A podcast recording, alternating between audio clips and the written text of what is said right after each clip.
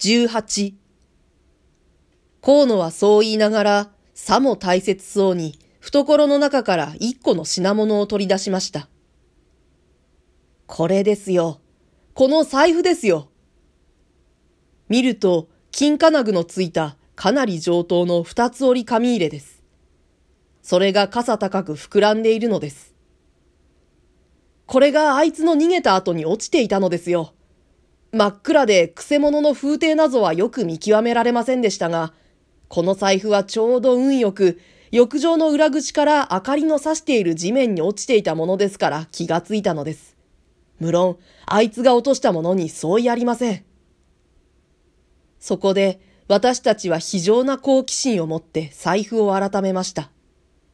そして何気なくその中身を取り出してみたとき、私たちはさらに一興を喫しないではいられませんでした。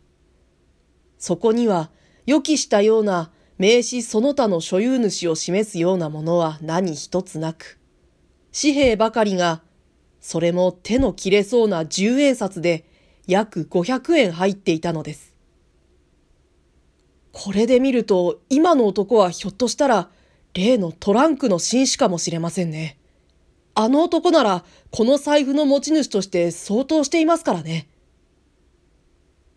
なんだか得体の知れぬものが私の頭の中でもやもやしていましたが、とっさの場合、まずそんな想像が浮かぶのでした。しかし妙ですよ。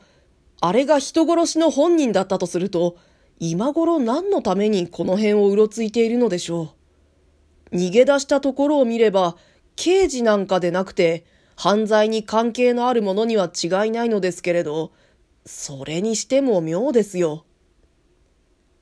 河野は考え考え言いました。くせ者の姿形は少しもわかりませんでしたか？ええ、あっと思う間に逃げ出したのですからね。暗闇の中をコウモリかなんかが飛んでいった感じでした。そんな感じを受けたというのが、つまり和服を着ていたからではないかと思います。帽子はかぶっていなかったようです。背格好は馬鹿に大男のようでもあり、そうかと思うと非常に小さな男のようでもあり、不思議に覚えていません。湖水の岸を伝って庭の外へ出ると、向こうの森の中へ逃げ込んだようでした。あの深い森ですからね。追っかけてみたところで、とてもわかるものではありませんよ。トランクの男は、松永とか言いましたね。声太った男でしたが、そんな感じはしませんでしたか？はっきりはわかりませんが、どうも違うらしいのです。これは僕の直覚ですが、この事件には我々の知らない第三者がいるのではないかと思いますよ。河野は何事かをうすうす感づいているような口調でした。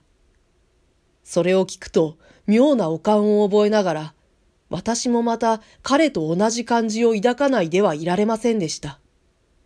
この事件には何人もまだ知らないような恐ろしい秘密が複在しているのではないでしょうか。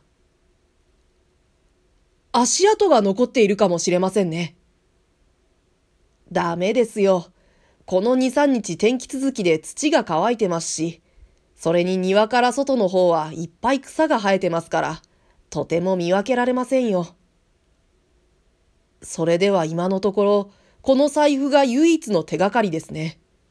これの所有者さえ突き止めればいいわけですね。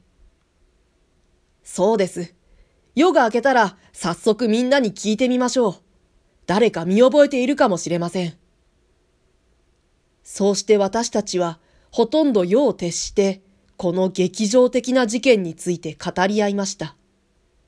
私のはただ子供が階段を好むような怖いもの見たさの好奇心に過ぎませんでしたが、河野の方は犯罪事件の探偵に深い興味を持っているらしく、言葉の端々にも彼の判断力の異常なる鋭さがほの見えるのでした。考えてみれば、私たちは事件の発見者であるばかりでなく、覗き眼鏡の影といい、今夜の出来事といい、また財布という確実な物的証拠まで手に入れて、警察の知らないいろいろな手がかりを握っているわけでした。そのことが一層私たちを興奮させたものです。愉快でしょうね。もし我々の手で犯人を突き止めることができたら。私は覗き眼鏡という心配の種がなくなったので、いくらか調子づいた気味で、河野のお株を奪って、こんなことも言ってみるのでした。